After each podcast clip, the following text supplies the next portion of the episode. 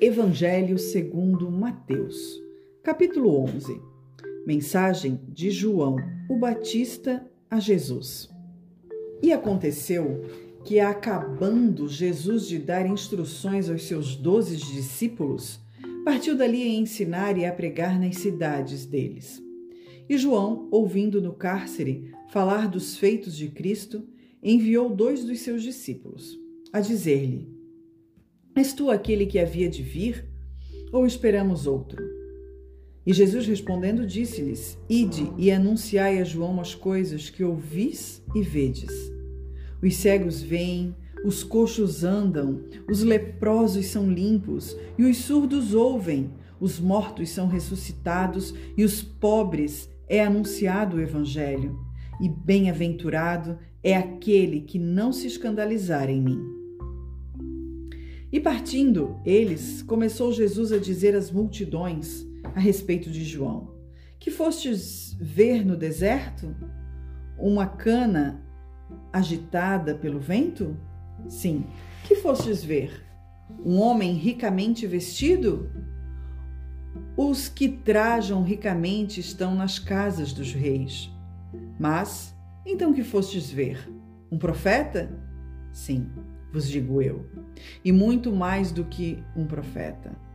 Porque é este de quem está escrito: Eis que diante da tua face envio o meu anjo, que preparará diante de ti o teu caminho. Em verdade vos digo que entre os que de mulher têm nascido, não apareceu alguém maior do que João, o Batista. Mas aquele que é o menor no reino dos céus é maior do que ele. E desde os dias de João, o Batista, até agora, se faz violência ao reino dos céus, e pela força se apoderam dele. Porque todos os profetas e a lei profetizaram até João. E se quereis dar crédito, é este o Elias que havia de vir. Quem tem ouvidos para ouvir, ouça. Mas a quem assemelharei esta geração? É semelhante aos meninos que se assentam nas praças e clamam aos seus companheiros. E dizem: Tocamo-no-vos flauta, e não dançastes. Cantávamos lamentações e não chorastes. Portanto, veio João, não comendo nem bebendo, e dizem: Tem demônio. Veio o filho do homem, comendo e bebendo, e dizem: Eis aí um homem comilão e beberrão, amigo dos publicanos e pecadores. Mas a sabedoria é justificada por seus filhos. Então começou ele a lançar em rosto as cidades onde se operou a maior parte dos seus prodígios, o não se haverem arrependido, dizendo: Ai de ti, Corazim, ai de ti, Betsaida, porque se em Tiro e em Sidom fossem feitos os prodígios em que vós fizeram, há muito que se teriam arrependido, com saco e com cinza. Por isso eu vos digo que haverá menor, menos rigor para Tiro e Sidom no dia do juízo do que para vós.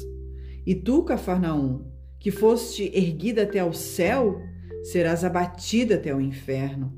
Porque se em Sodoma tivessem sido feitos os prodígios que em ti se operaram, teria ele permanecido até hoje. Eu vos digo, porém, que haverá menos rigor para os de Sodoma no dia do juízo do que para ti.